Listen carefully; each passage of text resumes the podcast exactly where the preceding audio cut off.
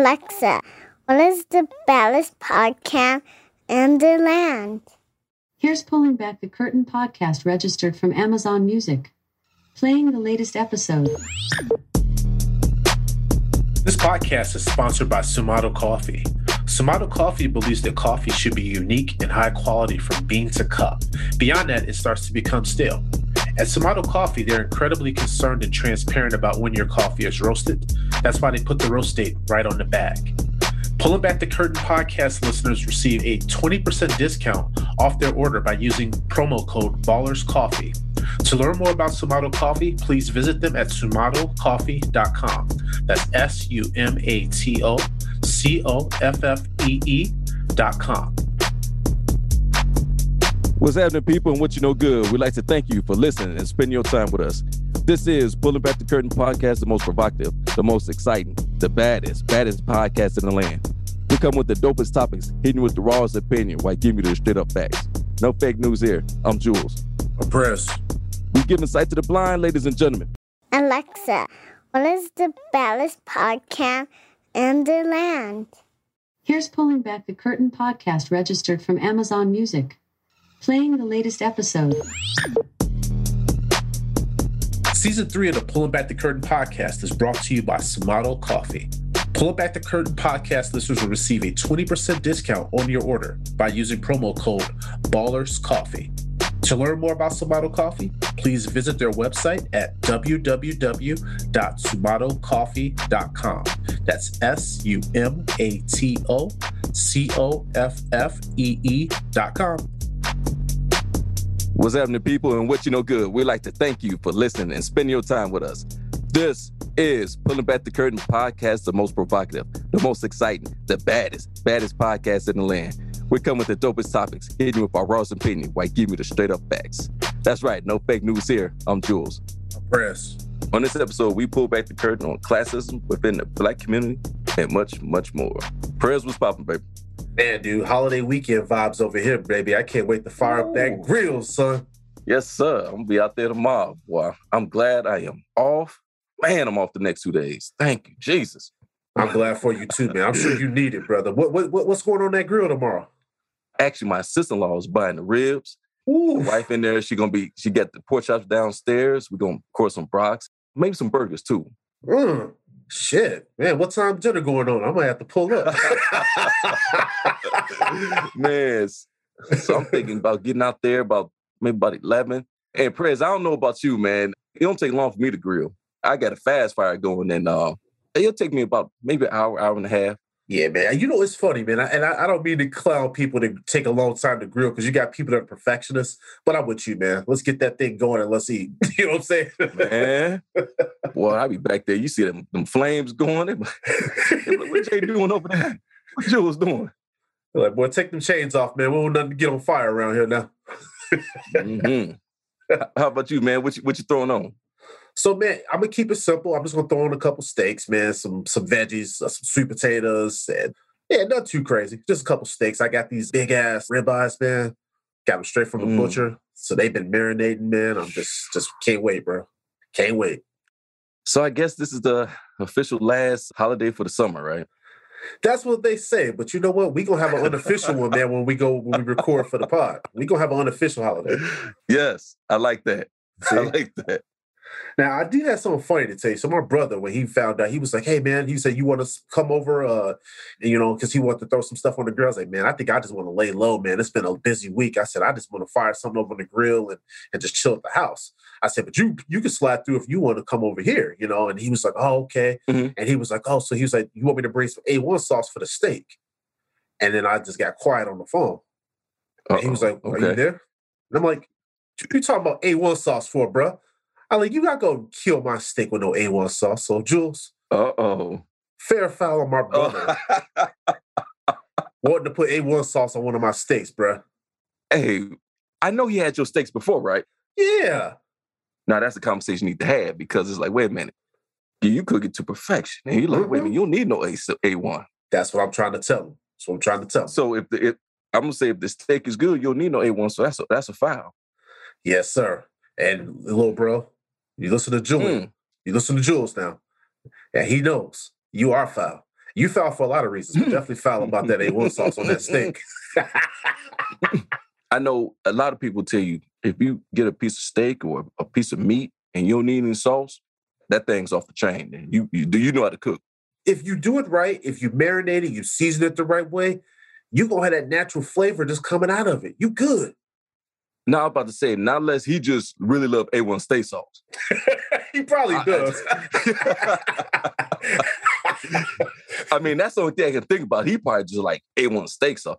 I mean, I I mess with it, but not too much because the steak already get the juices and flavors and seasons on it. So right. Yeah. That's why, Jules, I'm gonna have one for perfection waiting for you, man, because you deserve that. He Oh, can have dude, he can he can use his A1 sauce, but it ain't gonna be one of them ribeyes. I'm gonna just get him one of them little fake steaks. I'm like, all right, I'll go pick you up one from Jules real quick. Oh, you know how I get Jules. I'm like, oh, okay, yeah, go ahead with your A1 sauce. You ain't gonna do that with no good steak. man, bro, enjoy that steak, man. Yeah.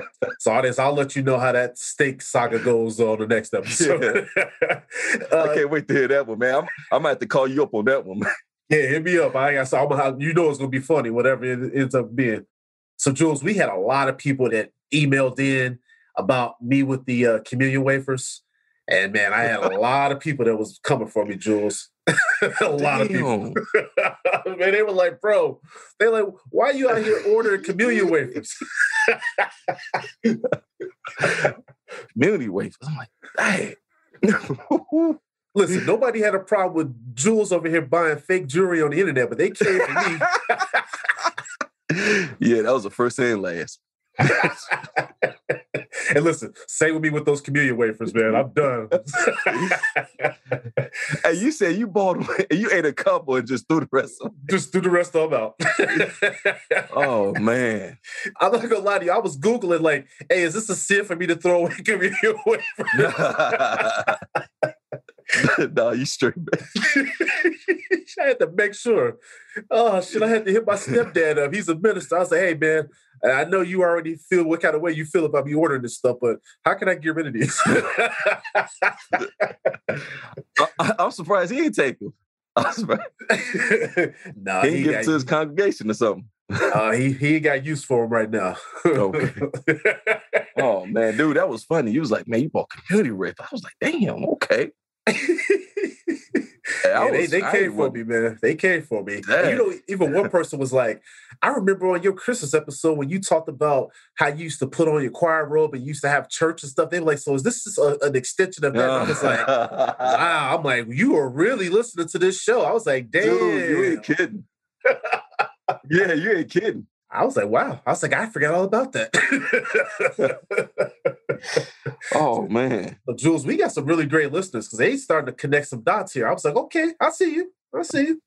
Like I gotta watch you. man, we listener. appreciate it, man. Yeah, we uh-huh. appreciate it, man. And, and we gotta watch what, what we tell people too, because they, Right. they remember.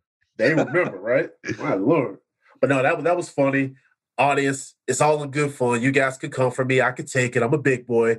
I know a lot of y'all was like, man, I gotta be careful what I'm doing out here. I was like, all right, fine. It ain't like I was saying Candyman a bunch of times, so let me live. All right. Jeez. Right. Don't do that shit. Did the new one come out yet? Yeah, yeah. Went to go see it yesterday. What you think? I mean, the original, in my opinion, was better. I'm gonna see what you say on it, and then we can have a, a further Okay. conversation on maybe on the next pod. Okay. I would just say Okay, cool. I thought the first one was better. Is it on is it on like HBO Max or something, or is, is it in the show? I went to the show to see it. You know the show? Okay. Uh huh. Yep. Ooh, I remember that first one. That first one had me. I seen a lot of scary movies. The Omen, The Exorcist, all that stuff. Yeah. But the Candyman, dog, I was like in the bathroom. I'm like, man, I didn't want to look, I didn't want to look at myself in the mirror. he was like, "Hey, who's that in that mirror?" Man, that one did a little something to me, man. I, am not gonna lie to you. That's what I was thinking this one was gonna do, and I'm like, okay. Now you know when Jordan Peele's on it, I'm like, okay, he about to make this shit real creepy. Oh yeah, yeah. So I would just say I'd love to hear what your thoughts are after you check it out, and then we can definitely have Okay. a nice little conversation on it because I got a lot of takes on that one, man. A lot of takes. All I will say though, that candy man, you got to get better candy if you want a kid to or somebody to to approach you now because he had that church candy in his hand. I'm like, man, get that out of here. I don't want no butterscotch. I've Take had that candy. butterscotch since I was a shorty. in church they used to have a butterscotch with the peppermint, and I was like, man, Yep. nobody want this candy. or the Milky You- Way and the that- Snickers. Now, Prez, remember, Prez, in stores, they used to have that little section with the butterscotch and the and the Mhm. peppermint and the, and what's the one that was that was hot? It was it was a hot one. Oh, I a remember that. It was like, a in little red- cinnamon thing, right? Yeah, yeah. Yeah. You're right about that. They don't have that no more. You just go there, get it, put it in the bag, and they will weigh it or something. I, I forget that Yep. they used to do it. They don't have that no more. No, I know, I know. We we going back, but yeah, they don't have it anymore. Yeah. I ain't gonna lie, I used to get in trouble because I used to walk by there with my grandmother and I used to be eating candy in the store and stuff. You're like, where you get that candy from? I don't know. And they, they ain't gonna miss this. It's just one. They ain't gonna miss. yeah, it's just one. That's probably why they got rid of it because of kids like me, Jules. They're like, oh, free candy. Mm. oh man. Well, man. let's get to these mailbag questions. Speaking of free Uh-oh, candy, okay. so Mm. Chris from Chicago, shout out to you, Chris. He wanted to know. right. That's right. What were your thoughts on the Jake Paul and Woodley fight? Jules, Mm. talk to him. Prez, I wasn't gonna watch any more of this stuff, man. I told you. But since we since we had a, a question about it, I said, well, let me let me at least look at something. Uh-huh. And I'm glad I didn't buy it. I tell you that. But I saw the highlights and Willie didn't really throw a lot of punches. Jake was, of course, being Jake, doing his thing. But Willie tagged him a few times in that one round. He he stumbled. In that fourth Jake round. went back. Yeah, Mhm. that Jake Yep. went back and them ropes, them ropes held him up, but that was good, you know, and he didn't calculate and counter off that. So it was like, it is what it is. I Press, I don't really get too much of this. I, I really didn't. I saw the highlights. I I I just thought, eh, okay, yeah, another one just underneath Jake's belt. And I would like to see him fight somebody who's in boxing because we know Willie, he's he's in MMA. So Mhm. he used more. He used grappling, wrestling, his kicks. So you take all them other arsenals away, his striking ability, you didn't see it really. no. I would like to see more of a, of, of a boxer fight, uh, Jake. So I agree with you because I'm looking at the people that he's fought. He fought a basketball player.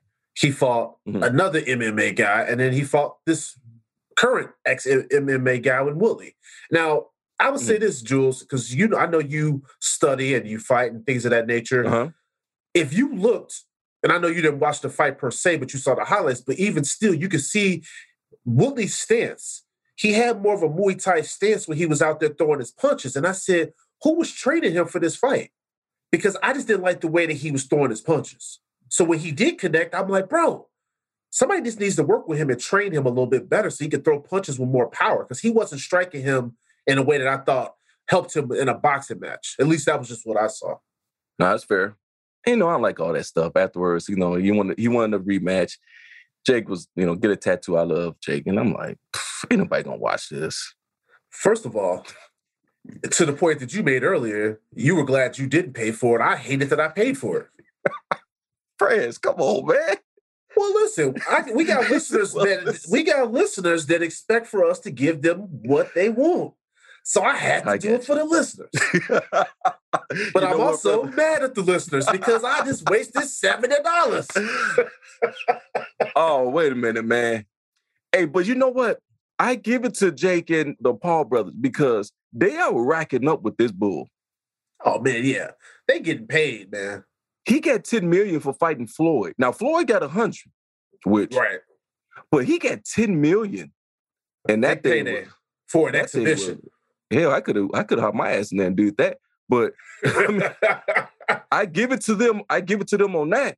But it's like, man, come on, man. The regular boxing, come on, man. We need to see some fights because this right here, you shouldn't be paying.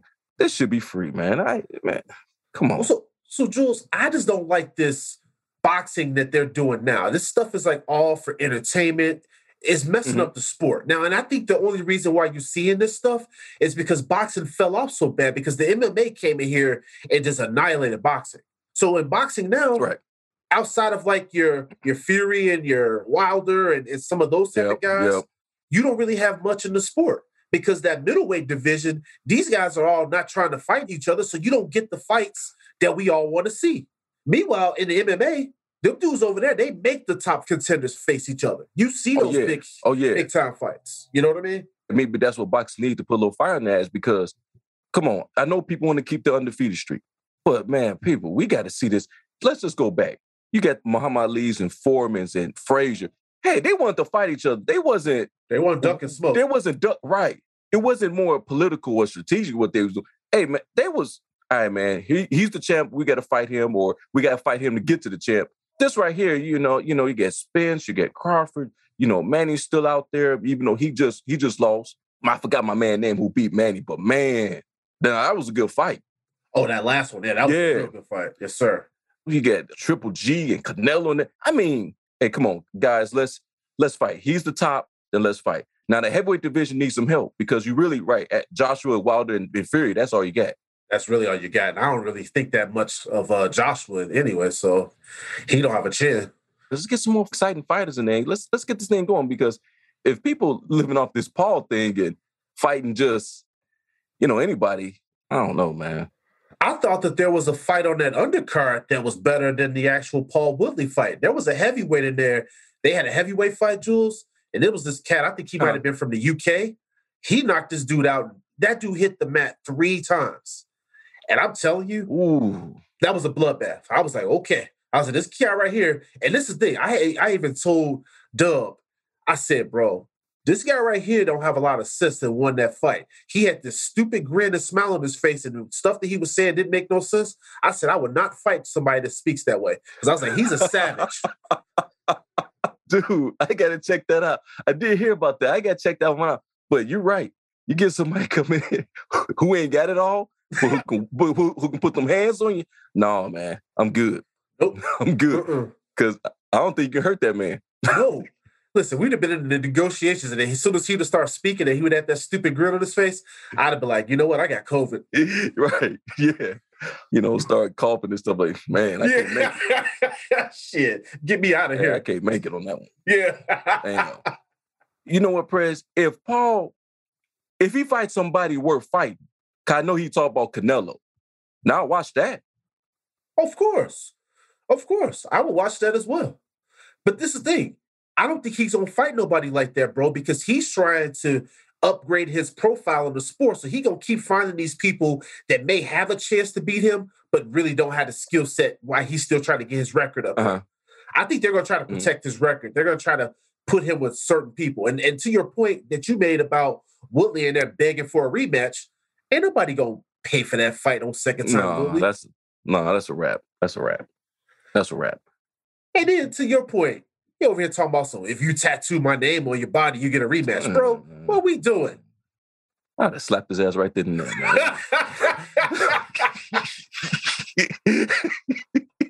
like, what you say? I would have just, I'd have like, you know what? I already lost this, and now he talking, man. Because that made Woodley look bad. You were already in the ring, not throwing no punches. Already in that thing, got Dave Chappelle telling you do it for the culture like Dave Chappelle was like the funniest part about that fucking fight because he was yelling and going crazy in the stands. That's like he's such a huge fight fan, and Woodley, you in the end over here begging, talking about some. Oh, well, I won the fight. I hit you, and and the ropes held you up. I'm like, yeah, bro. Maybe you should have kept that pressure on him. What happened? Right, right. Right, he should have kept it. That's what I'm saying. He didn't do nothing. He didn't follow up on it. He just no. he got that one, and that's all you can talk about. Just that one incident, that one scene right there, and that was it. That was it. That was it. He should have. He should have kept bringing it to him. Paul, what six one? Yeah, about six one.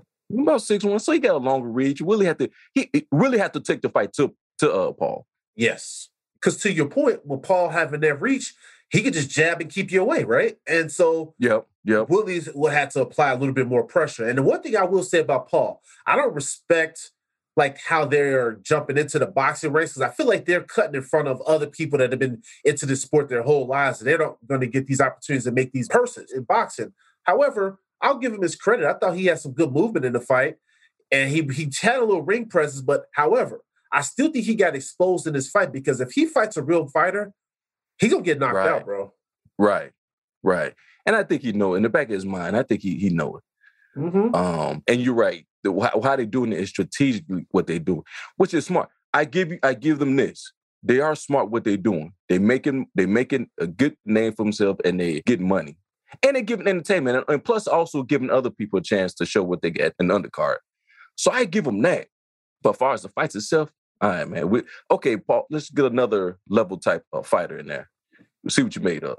Let's Yeah. let's kind of test ourselves. Let's test ourselves now. You got four in your belt, so Yeah, I want to see what a real, a real actual Mm-hmm. fighter. No former MMA, no person that played in the NBA. I want a real fighter, Paul.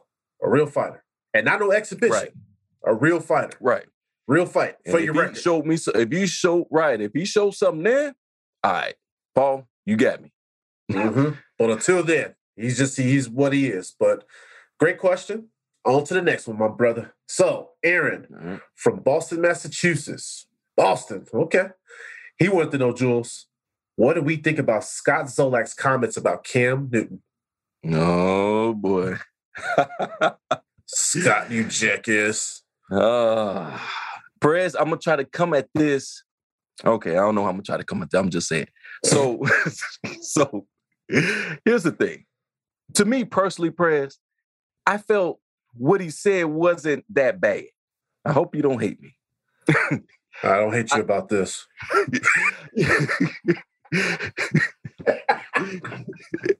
I I felt that he was out there when he was practicing and and what Scott had said because I think Cam wasn't hitting his targets or whether or he was just dancing in between and whatever the case may be. Yeah, he wasn't. on, hold on, doing hold on. Let, let's let's let's paint the picture. Okay. So you're right. He wasn't making making his throws in this practice. Mhm. So Scott Zolak, former QB for the Patriots, he's like a radio personality there. He said Right, that he thought right. that Cam was being distracted by the rap music that they were playing at practice. I'll let you go ahead and proceed, Jules. so so I didn't think that was something big where like oh man where where he had to apologize for it because it was like yeah he probably was listening to some whack ass rap music he probably was and it was it was distracting but then it was like well you know what this this day and age a comment like that could you know what that can do maybe he was distracted he could have came at it a different way if it bothered Cam, I would apologize if that was me. But I don't know if it bothered him. I'm not sure. Because he said they talked and they was, you know, pretty much good. He said Cam was a great guy and he he was cool with him.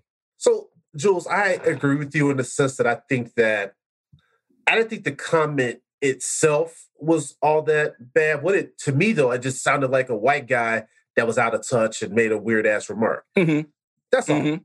I agree. I didn't, yep. I didn't think it was something to apologize for. And the reason why I say that is you said it. Stand on it. Well, what you apologizing for? Uh-huh. Have the conversation with Cam like you did. Talk to him man to man. Y'all don't need to disclose the contents of that conversation. That shit's over with. For me, though, I looked at it. I'm like, Scott Zolak, why are you running your mouth? Who are you? that was my point, Jules. I was like, yeah, yeah. you speaking on Cam Newton's name, bro? Fuck out of here, bro. Like, the only reason why people are talking about you right now is because of Cam Newton. Fuck out of here. Cam Newton took a team could- to a Super Bowl. Scott Zolak, you was holding Tom Brady's golf clubs. Out of here, man. That is true. It's like who, yeah, who is who is hell? I ain't know nothing about until this happened. I'm Scott Zola. Who who is this guy? Like, oh, okay, former Patriot quarterback and broadcast. Okay. And what he said is like, all right, well, you should know you gotta be careful what you say nowadays, especially if you if you white or a different ethnicity and then you talk about somebody black in in in, in, in the media, you know, you gotta be careful what you said. The comment so much wasn't, you know, it was like, okay, uh, okay, well, listen to what, but it's just it was out of date. It's out of touch, right? Yeah, man. I'm like, come on, man. Shit, I listen to rap music while I'm working. Does that mean I ain't doing my job correctly? Get out of here, Scott. Sheesh. come on, bro. what, Hey. what we talking about?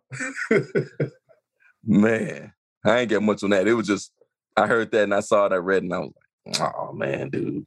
Yeah, you should know better than that. But I'll say this, Jules and Aaron, thanks for that question. But why aren't people talking about what a real former New England Patriots quarterback had to say? And that's Drew Bledsoe. And Drew Bledsoe came out and said he thought that the Patriots should have started Cam Newton. He didn't think that Mac Jones should have been the Mm. starter. How come nobody talked about that? See, that's the thing, man. And that's why I tell you guys Mm. about this media. We want to talk about the negative shit, but this is basically someone saying, hey, I think Cam Newton didn't get a fair shake last year. I think Cam Newton should have been the starter this year because they actually got receivers on the team. They actually got weapons because, Jules, you talked about this in season two.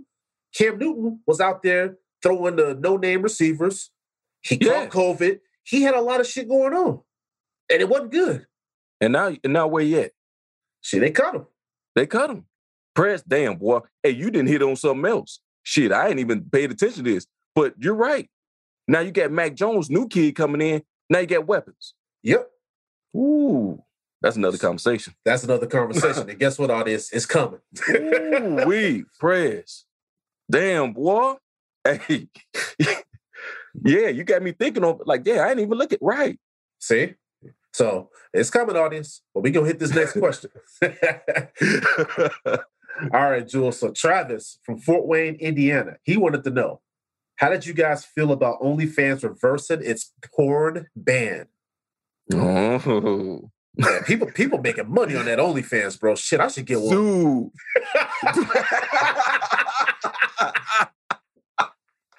oh shit. oh shit. So hey man. Oh we man, my stomach weak to the bone. oh damn. Oh man. Listen, you know, at first I didn't know anything about it.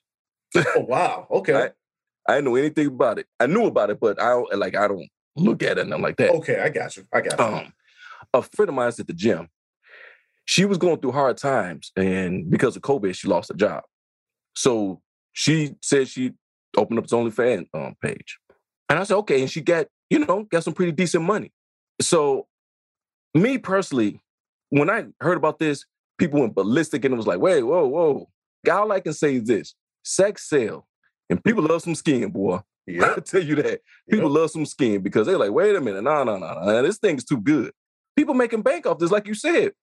making a lot of money, man. 'Cause Man, you- it make, Because to, to the point you were making about your friend from the gym, it was a lot of people in that situation. A lot of those, the females, they were like, look, I'll put some pictures on that site. Shit, they were send up to these random dudes they date online for free. Mhm. Might as well make a couple Right. dollars. Shit. do they show their face or no? Or, they, See, now, or I, I've never actually gone on there, but I do think Right. that they show everything. okay, okay, Mhm. Yep. Because at first, they was trying to ban the full-on pornography because there was people on there straight getting to it on there with they with their wife, or they may just like tell some female that they talking to, like, hey, let's go get this money.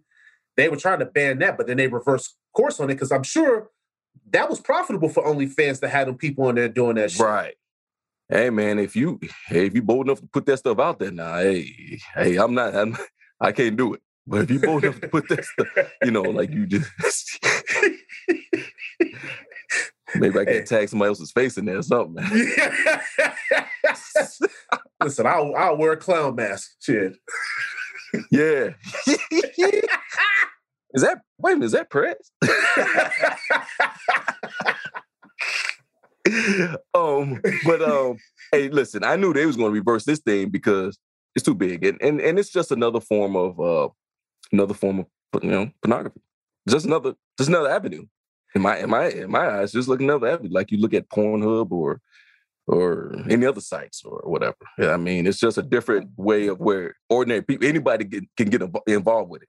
Well, yeah, and it, it, to the point that you're making, the sex workers that are on there doing that, these people now are earning so much money. I was listening; they was telling a story about this one, like a single mom. She had like two kids.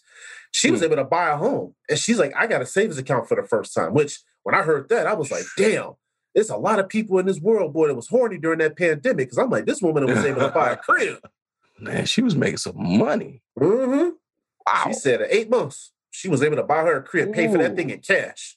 Wait a minute, Prez. I might be, I might be, I might be with you now. See, that's what I'm trying to tell you, Jules. I might be with you. You know what I'm saying? Shit. Mm. See, I'm telling you, bro. See, people, see, people, like, I'm telling you, I, I heard all these ladies and, and some dudes was talking about it too. They were like, oh man, yeah, I'm gonna get on this OnlyFans. I'm just like, oh man, I ain't doing that. Then I started seeing the money people was making. I'm like, well, shit. I guess I can, sh- I guess I can show some toes. I guess there's a lot of foot. Look, I'll throw a pulling back the curtain t-shirt on real quick.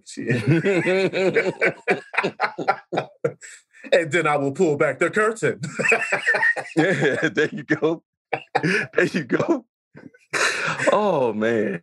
but Travis, that was a good question, man. And, and honestly, man, the way that I feel about it is, man, let people eat. If that's what people want to do to make money, Yeah. man, who who are we to have a problem with it? Yeah. I think the banks were the only we? ones that had an issue with it because they were like, we did they didn't want to be associated with you know pornography and things like that because you know the banks where the, the payments and stuff get made through, and they were the ones that Uh-huh. had a problem with it. So Oh man, that thing been here before the before the, the beginning of time. It ain't going nowhere. shit, this country was founded on that shit. You know what I'm saying? Right. yes. Damn. You know, if, if we being honest. Mm-hmm. Great question, Travis. All right, the last one. Another Kanye question. Man, what is with you guys in these Kanye questions? So Tyrus from Dothan, Alabama. He wanted to know, what did you think about the Donda album? And I'm going to tell you this, Tyrus. I listened to it twice, and I still don't know what the fuck I was listening to. But I'm gonna let Jules go first, and then I'm gonna just finish it off. Oh, Okay. I got weird. I got okay. I, I was scared a little bit, Prez, because I listened to it. I was working out. I said, okay, there's a question on here. Let me check this out. I'll tell you what. Uh, the whole album, there's three songs that I like. Which ones? I like the uh, Off the Grid, Yes, sir. Tell the Vision, and Okay Okay. Okay, I like that one too. I, I don't know about that Tell the Vision though, but the- definitely that okay, okay. That was nice. Other than that, prayers, I was like, is this a I, what is I I'm trying to figure out what is this? Hmm. because some of it was like I know it was those intros or skits or whatever, but and then some of the the beats were, and then the lyrics. I was, I like uh Ye's old work. Maybe that's why I was just maybe I was geared up to listen to some of his old stuff. But with this one, I was like, man, okay, this is different. It's more of a I can't even classify it, prayers. I can't even classify. it. I just like I just like a couple songs on there, and I'm just keep it moving. Yeah, I mean that's a fair commentary, man. I miss the old Kanye, honestly. Uh, I think this new version of him, and, and I'm not trying to come from anything when I say this, but Right. I, I just right. feel like, man, I, I feel like he's lost, and he's still trying to figure out not only himself but what he wants to do with his music, and it's just it's tough to see it because this album was all over the place. You know, I was right. you know, I'm listening to it and I'm like, okay. At one moment, I'm like, kind of like, okay, I, I get it. You got the little gospel tones. Then the next one, now I'm like, oh wait, now we talking about divorce. Oh shit, what are we talking about? It was just up and down, up and down. I'm like, bro, and I'm like, this thing is sending me all over the place. And now, when the, when the album first starts, when he's got that Donda chant, right? I'm thinking when I heard that, I'm like, okay, so he's about probably he's about to come at this album. It's about to hit you, but it didn't really hit you like I thought it was about to hit you. Mhm. So Mhm. He had that song on there, Jail. I thought that one was kind of funny. I like, like you said, Off the Grid, Jules. I like 24. And then I like that song that he used that Lauryn Hill riff, that Believe What I Say. That was probably Okay. the, my favorite one on there because that shit kind of hit hard. It's a real nice Okay. up tempo song. And he talked about in that one not being dragged down by fame, which I feel like fame is probably the reason why Kanye kind of has lost his way a little bit. And we talk about that on this show a lot that money is the biggest root of evil because it tears apart relationships with families and friends and also with the people that they they get so dizzy and blind behind the money that they lose who they are. So it's just tough to see that shit, man. Oh, I feel you. I this was too deep for me. I really couldn't. And press, where would you where would you play this? You really couldn't work out to it. You, No. you don't want to play it when you're driving on the street because you might go to sleep. But I mean, like, where do I'm like, is it something you can't really sit back and groove off of it like late at night, a nice summer day, you out there in the porch or something? It, it was just it, was- it was just it was just it was just deep. I don't I don't know. I can't I can't I- I can't explain it. I think that's something you listen to when you're in the crib alone, you got some candles lit, and you just sitting there just like in a trance. That's the only thing I can think of. I can't play that at the cookout unless I take two or three songs off of it and put it on the playlist. But I can't play that album all the way through. Right. Pe- People look around, they're like, "Hey, what you playing over here, Prince?" Oh, that's that. that that's that Right. Donda. They're like, "Hey, where, where everybody at your cookout sleep? They got the itis? I don't know. Either that or I put that Donda on. I don't know what's going on. so, so I guess, so I guess if you if you if your food wasn't good, you'd be like, oh, I know the remedy. Let's play this Donda, and, and we'll, Donda we'll make it right. We'll make it seem like it's they ate and it was the itis. Some people like, oh man, press that food was good, man. Put me right to sleep. And a, little do they know it was that trans music in the background. That's right. I was like, gotcha, bitch. oh man. But you know, if I if I was to have a conversation with Ye, man, I'll just say, man, bruh, I, you're a musical genius, man. I enjoy your work. Come on, man. Bring bring the old Kanye back, man. Bring the old Ye back. and you probably walk away from me, like, who are you? And keep going.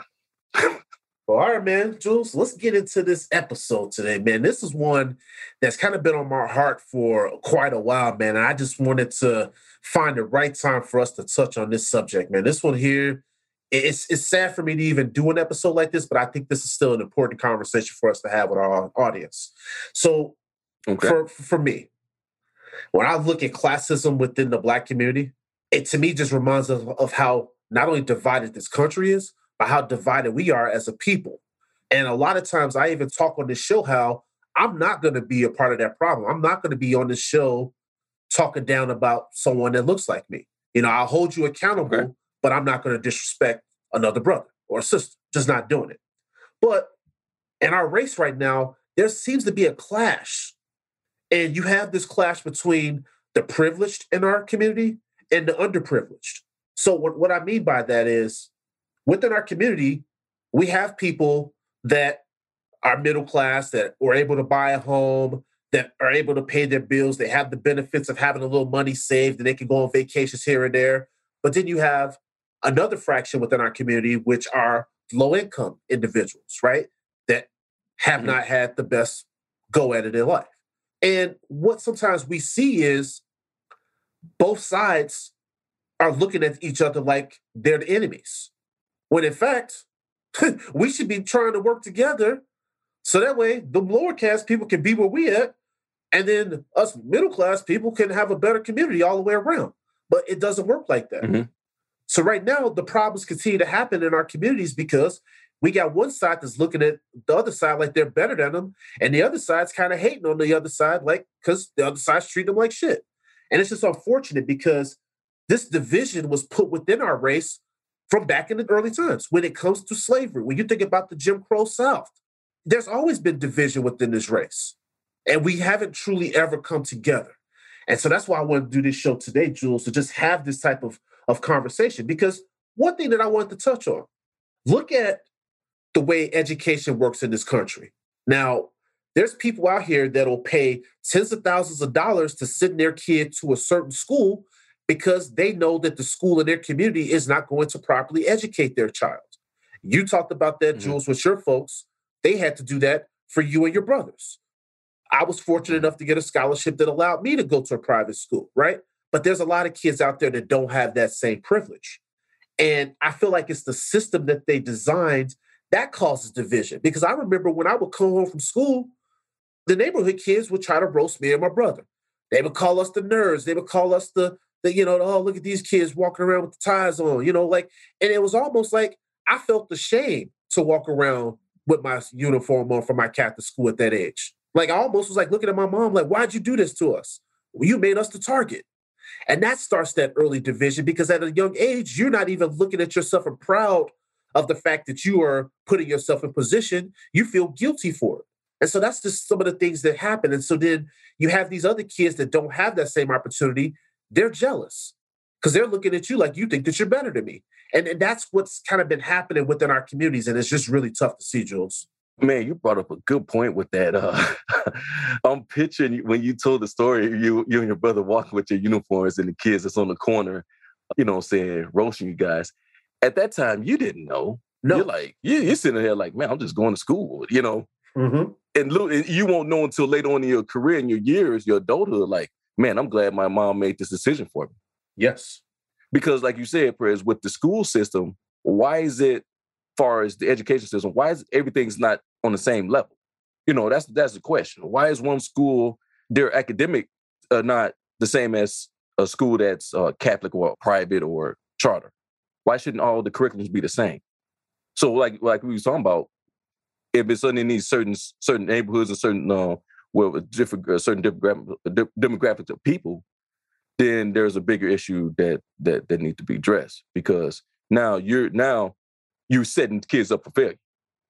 Setting kids up for failure because you going to school, you're not learning nothing, or they're not holding you accountable for learning. Because Prez, I don't think you can go to school where you was at and you're not showing up to school or not doing work and it's it's okay. No, you know how it was. It was a difference Yeah. because the kids from the Yeah. neighborhood they skip class all the time. You weren't doing that where we went to high Right. school. You couldn't do it because they was calling home. You was accounted for. Right. We didn't even So have off. We didn't even have off campus lunch. But so it's just things like that. But the thing that Mm. I wanted to discuss with you to get your thoughts on, and this is something that we talked about in the past. Think about the HBCU colleges, right? They were designed and built for us. But why are these schools historically outside of like your major ones, like your Howard and your Morehouse and your Spelman? For the most part, these schools are underfunded, and a lot of them are closing. And they've closed over the years. They've had many financial hardships.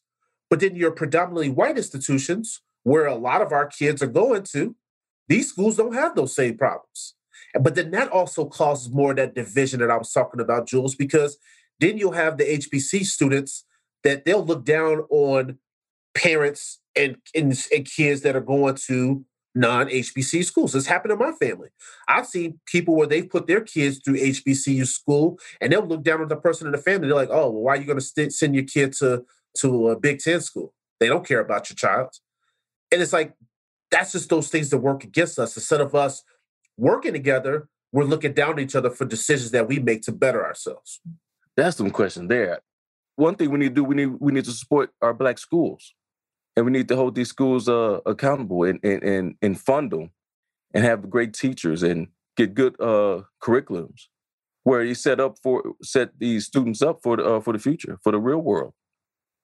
But see, and, and, and that's a fair point. And when I think of this, it just makes me go back to the original point that I made about schools in the, in this country, is that the way that these things are designed is the people that have money, the people that have privilege are the Mhm. ones that have access to this stuff, and the ones that don't have, they're the ones that have to, and not just with education, they have to have substandard way of living, a substandard way of life. And I think that that also probably causes some of that division because you have some middle class African Americans that sometimes they think that they're something that they aren't. And they have to realize, and I'm, I'm just talking about myself here. When I look at Mhm. my family's lineage, we're only one and a half generations away from being poverty stricken.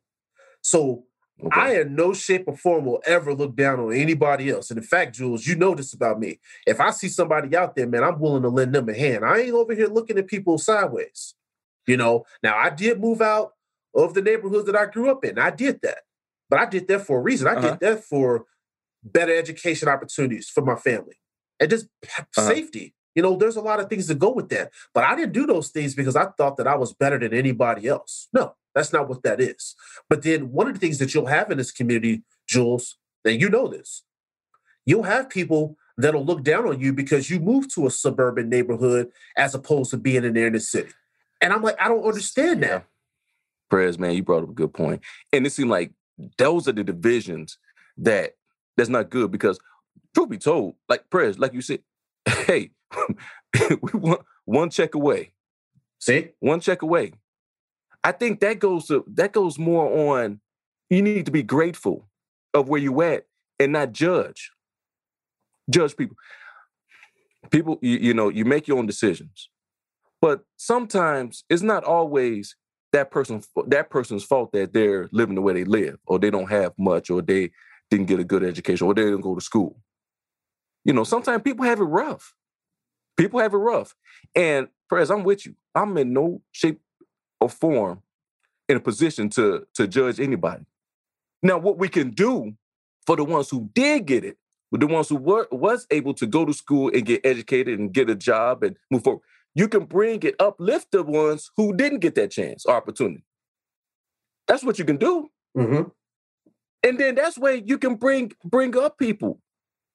For the ones, let's be honest, there's you know, there's your few, just a few where you- you're not going to reach. But that's okay because there's people that's in in the group where, hey man, they want this opportunity, and what can they can they do?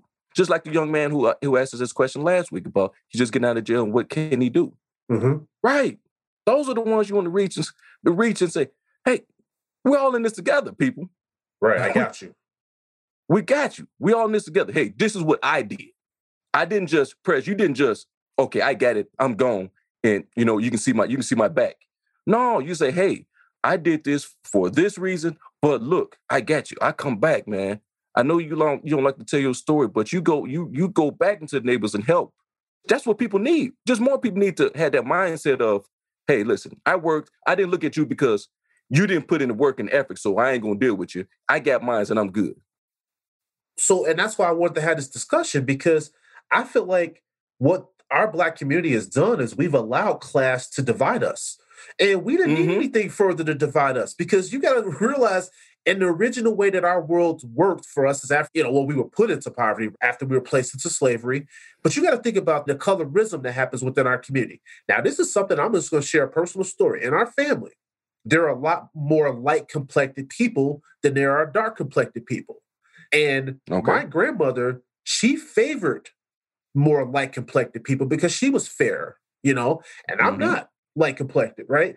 I didn't necessarily have those issues with my grandmother, but you could tell that she definitely favored the lighter skinned people. She it's just in her family. She Mm. just looked at that differently. Mm. And now that's something that was programmed within us that we thought that our skin color and our skin tone was less attractive than that of a lighter skin tone. That doesn't come from who we really are. We're beautiful people, but that was programmed to put into us. So a lot of that division, Jules, that I'm talking about, a lot of it was planted, and a lot of us just ran right towards it, and we continue to perpetuate Mhm. it even today.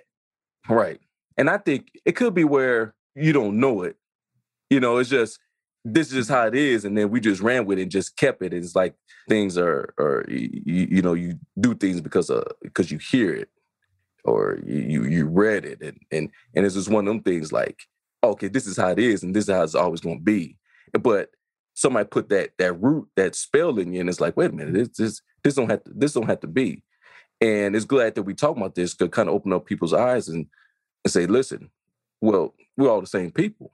We all have the same struggles and joys and ups and downs and high and lows. It's just we can't have the outside influence tear us apart. That's that old art of war type tactic, you know, Mhm. divide and conquer. Yep. That's all it is to keep us down from advancing. That's all it is. The enemy just put that there so we won't go uh, come ahead as a people and as a race. But we see this; it's not hidden. We got to work together in, in order to survive this. This our races of to, to survive and, and achieve and get ahead. We got to work together, and we got to get the outside influence out of here. You know, they don't they don't have our best interests. They want to keep us down. That's all it is. Mm-hmm. And, and so, Jules, you made really good points there. And I want to just unpack one aspect that you made there. You talked about the fact of us working together. Well, if you look back in our history, in the times that we did truly work together, we built many amazing things in this world. We talk about Black Wall Street so much, but look at that civil Uh-huh. rights movement, right? Look at all the work Mhm. during those times. So what happened was though, after we got a little bit of head, we had a little bit of success, we got away from who we were as a race. And then what you saw is the people in our community that started to have a little success, they started to get a little bit of money.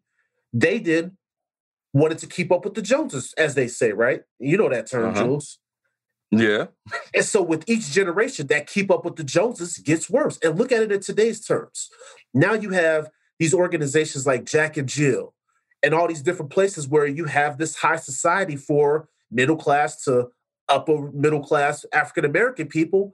And in a way, these organizations, while I get their purpose and why they're around, it's still kind of like an elitist type of situation. And the lower caste African American people would be accepted into these groups Mm. because they have different standards for who they accept in there.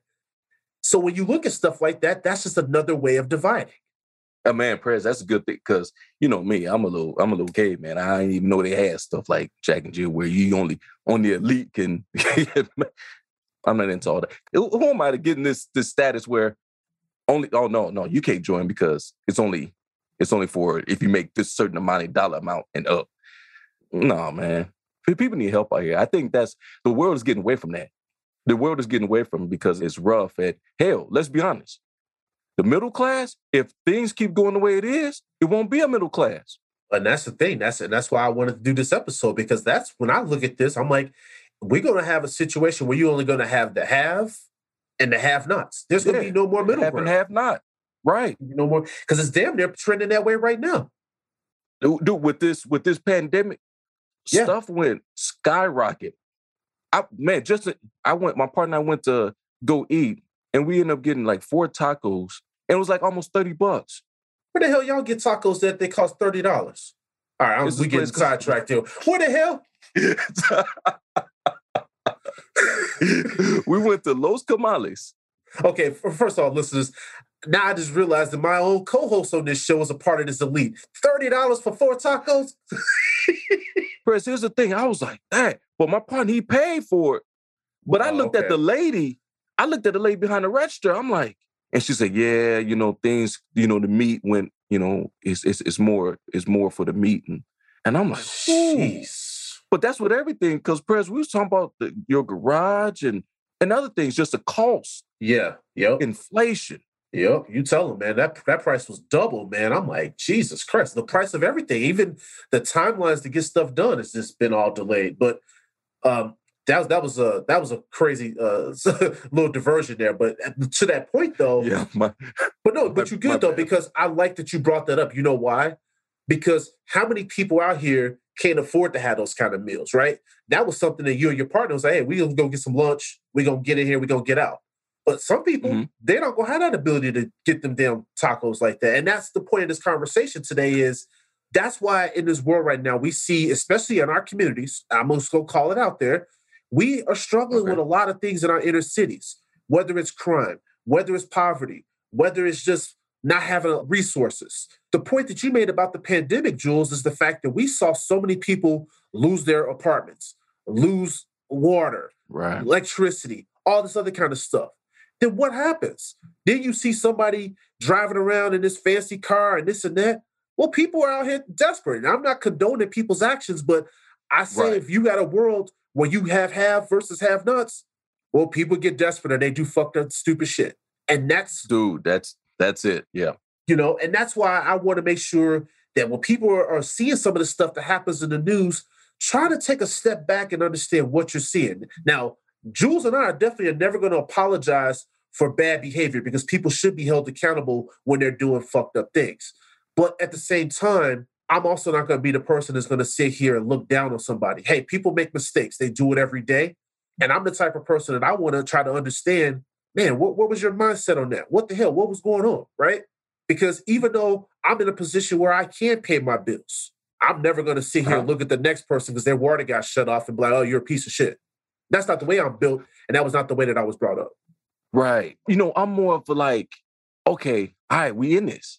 What we gonna do? Because there's been plenty of times at work, you know, I go to these, different calls and you see stuff like not running water. All right, you got two grown men here. Guys, come Mhm. on. Let's take this Mhm. garbage out. Now, come on, Mhm. let's, let's what we gonna do? What can we eliminate to prioritize?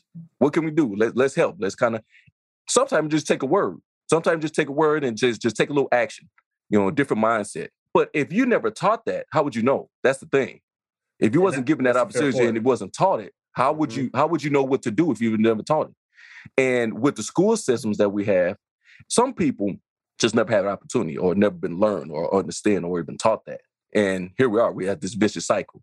Bad school, bad community, bad upbringing will only just keep going into a circle where it just nothing but bad for you if you don't get off that that that circle.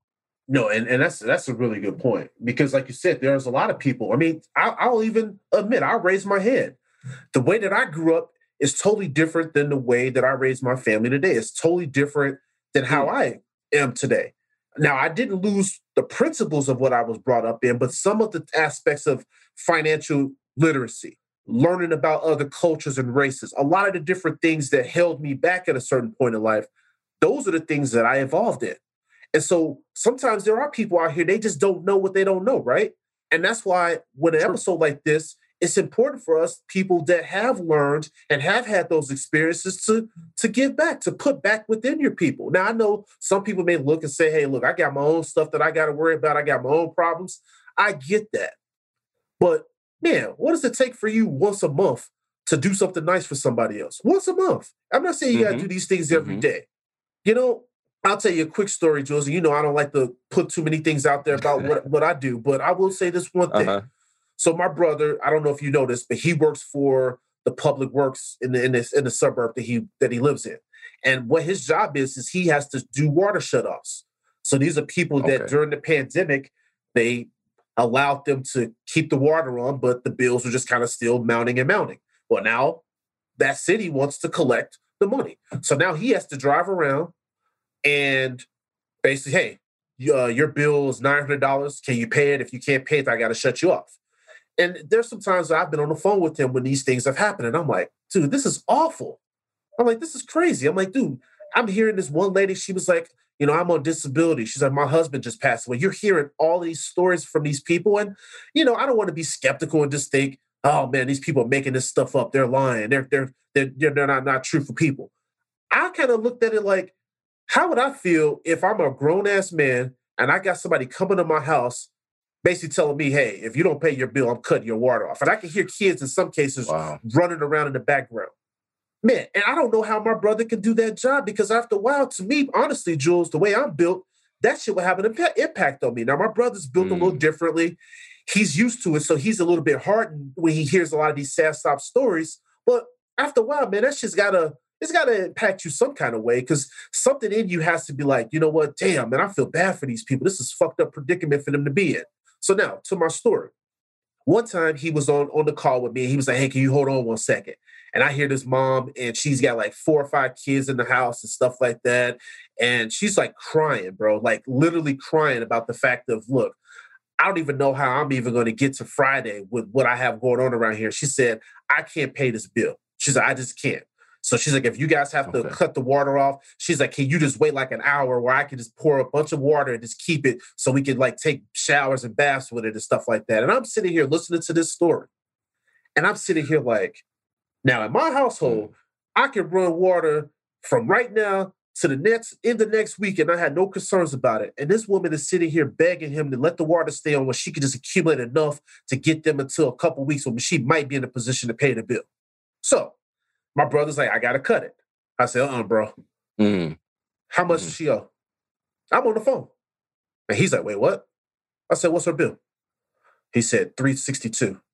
I said, give me the number to the department, give me her name. I'm gonna pay that bill. Don't tell her who did it, but just tell this lady going forward that when she's in a position to do for somebody else, for her to pay it for more people in our community need to step up and do that. And I'm not mm. trying to pat myself on the back, but a lot of us could do more than what we do. That was that was God right there.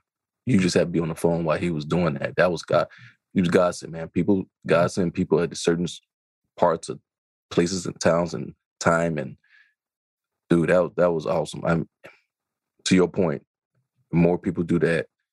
Just just how much just think how much better this world could be. Hey, Jules, we talk about all the time. You can't take it with you, bro. I've been you very can, fortunate. I've been very fortunate in my life. Uh huh. Uh-huh. You can't take it with you. There's people in this world that are hurting. We talk about it all the time. That's not lip service. There's people that are legit hurt. Now, some people, yeah. hey, some of their circumstances could be self inflicted. But shit, so have I. I've shot my own self in the foot in life. But you know what? I figured it out. I've gotten out of my predicaments. I'm all good. But at the same time, though, who am I, like you said earlier, to look down and thumb my nose up at people that have had some circumstances. I don't know. I just think I look at things differently in this life. And the more that I live, Jules, I look and I say, why do so many of our middle class and pretty much well positioned African American people, why are they so aligned with the white elite? Because when I talked about some of the things earlier, like with these social organizations that are out here, a lot of these things, they're trying to be in these circles to be accepted. But the way that I look at it is I don't need to be in those circles. I'm already good. I don't need somebody else to give mm-hmm. me a, mm-hmm. a, kudos and say, oh, yeah, you know what? You're the, the cream of the crop. You're the elite because we're going to let you sit at this table. Fuck their table. I don't need that shit. Right. I, and Prez, I told you one time about that table. You're on that table. Guess who on that menu? So it's like, hey, hmm. that's been on previous podcasts on the show. I brought up what Malcolm X said it's relevant to the day. That's why I brought it up. Because we was all united when our greatest threat was racism. We was all together. But then when racism went away, so-called, the wealthy black people left the black neighborhoods and took the money with them, an opportunity, and didn't look back. See, it, it, some didn't look back. You see it in today's times because in these black communities, where do you have the black businesses or black owners? We're not there. Right. So it's like all this what we're talking about is relevant because if we have these black people who made it and who is established in the area to teach and learn, or hell, even be a presence, because even your presence, a little kid walk past and say, Hey, I want to be like Mr. Johnson. Mr. Johnson Mhm. on this, this, and this. What I got to do? Yes, sir. So it's like, But what is Mr. Johnson doing to work with that little kid to ensure Right. that he gets to be Mr. Johnson? right, that's what I'm that's what I'm saying. Who's gonna teach? Who's gonna teach? Who's gonna teach the up up and coming? That's the problem. We ain't got nobody in there that's teaching the up and coming. It's all, hey, I got mine, so I'm gone. And I'm I'm in this, I since I'm in this class, I can hang with these folks. And these folks don't give a damn about what your upbringing is. So we gotta watch, we gotta take care of ourselves, our own. That's what the other races doing, but not ours. And and it stemmed from, you know, say back in the days with, with slavery. The problem be that that devil ended up putting that that subliminal message, that that seed in the mind, like, oh no, because you're dark and he's light, he you're not accepted. Because you get your freedom and he don't, you can't hang with this person. It's all tricks of the enemy. And also, too, Jules, I, I don't want anyone that's listening to this show to think that what Jules and I are saying is that African Americans like us should forsake having a prosperous life. That is not at all what we're saying.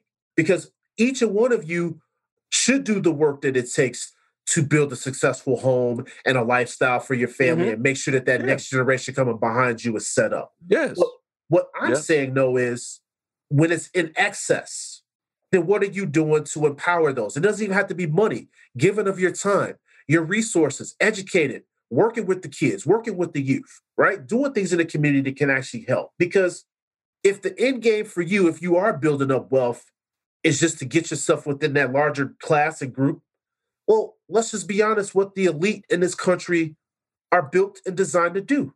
They engage in structural racism.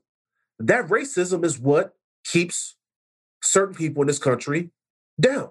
This country was built off of keeping a certain culture down.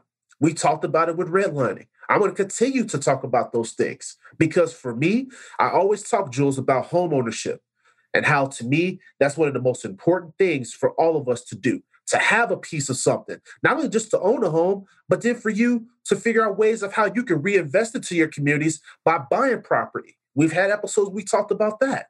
Mhm. That is how the other side accumulated wealth. We weren't able to do that at times because of redlining. But guess what?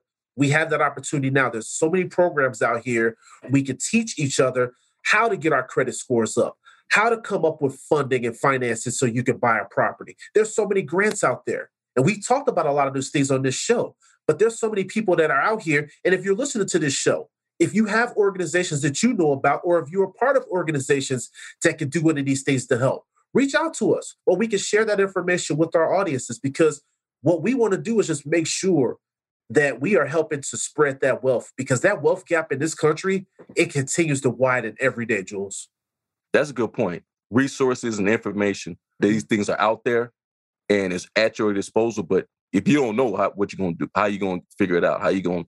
So, yeah, if, if possible, if companies can do something to help and want to send us information so we get out to these people so we get the word out, that'd be awesome. and the way that i just want to end this discussion is just saying that Okay. we are all brought up and everybody talks about the american dream jules and getting a piece of the pie and things like that but when you think about what that american dream actually stands for when they say that who did they have in mind when they were talking about that piece of the american pie and that american dream because it wasn't us now a lot of us have still made a way for ourselves a lot of us have still tried to figure out how we can navigate this world but just don't get blinded by the fact that just because you've had some opportunity that anyone here is happy that you're where you're at in your life because these laws and things were designed not for us in mind. So be careful with the crowds of people that you want to try to cozy up to.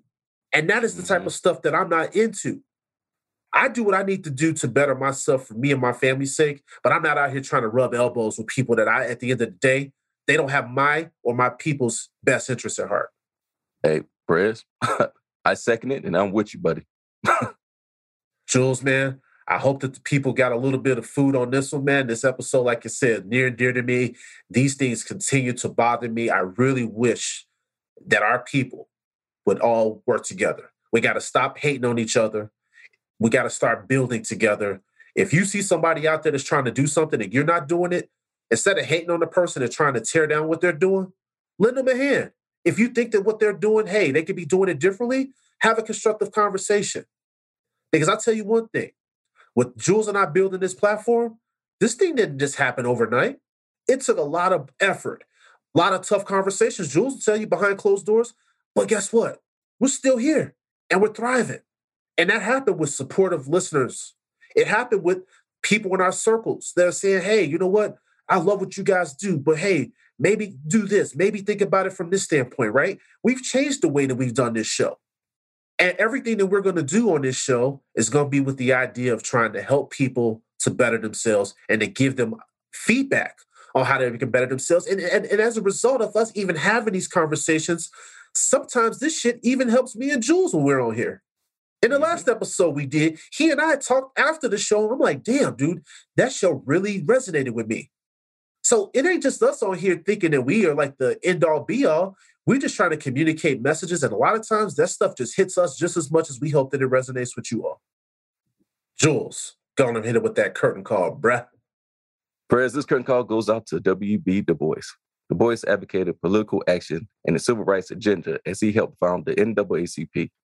In addition, he argued that social change could be accomplished by developing a small group of college educated Blacks, which he called the Talented Tenth. He believed that full citizenship and equal rights for African Americans would be brought about through the efforts of an intellectual elite. For this reason, he was an advocate of board of liberal arts education at the college level. He felt the African American race was going to be saved by its exceptional men. Mr. Du Bois, President I am pulling back the curtain podcast family, would like to thank you and appreciate you for all your hard work. Jules, thanks for that curtain call. As always, you can find this podcast on Amazon Music, Spotify, Apple Podcast, iHeartRadio, Stitcher, Google Podcast, Deezer, or wherever you get your podcast. We appreciate your continued support of the show. Without you, we wouldn't be. We're the Pulling Back the Curtain podcast. Thanks for listening.